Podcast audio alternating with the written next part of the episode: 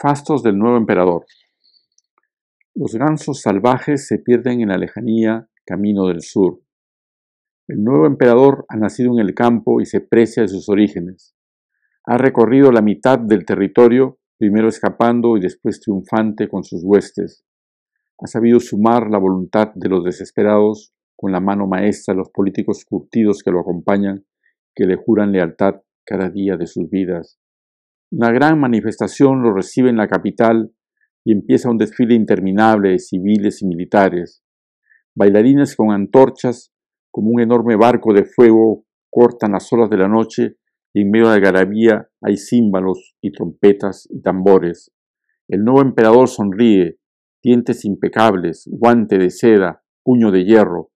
Pasarán los años y será estatua, una gran estatua en el centro de la plaza donde pululan los viandantes presurosos con sus cámaras fotográficas y sus atuendos de todo el mundo. A lo lejos, incólumes, graznan los gansos salvajes, camino del sur.